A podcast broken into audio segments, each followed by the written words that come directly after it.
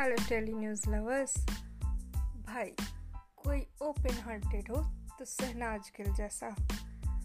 उसने सिद्धार्थ शुक्ला को एक ऐसा शो जिता दिया जिसके वो पार्टिसिपेंट भी नहीं थे। आप सही समझ रहे हो, मैं मुझसे शादी करोगे की बात कर रही हूँ, जिसका कल रात को ग्रैंड फिनाले हुआ।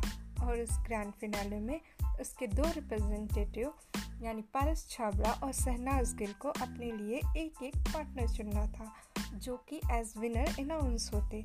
पारस छाबड़ा ने आचल खुराना को सिलेक्ट किया, वो रोडीज वाली आचल खुराना, और उनको अपनी तरफ से विनर अनाउंस किया। सेम साइड शहनाज ने क्या किया?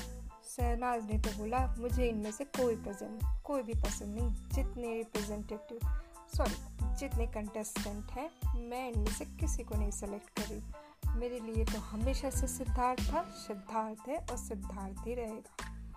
वो अभी सिद्धार्थ की जगह किसी को नहीं देना चाहती और ना ही कभी देगी। ओपन हार्टली शहनाज ने यही चीज़ बोल दी और इस तरह शहनाज ने अपनी तरफ से सिद्धार्थ को विनर अनाउंस कर दिया। और तो विन सिद्धार्थ उसके कंटेस्टेंट भी नहीं थे, है ना गजब वाली बात।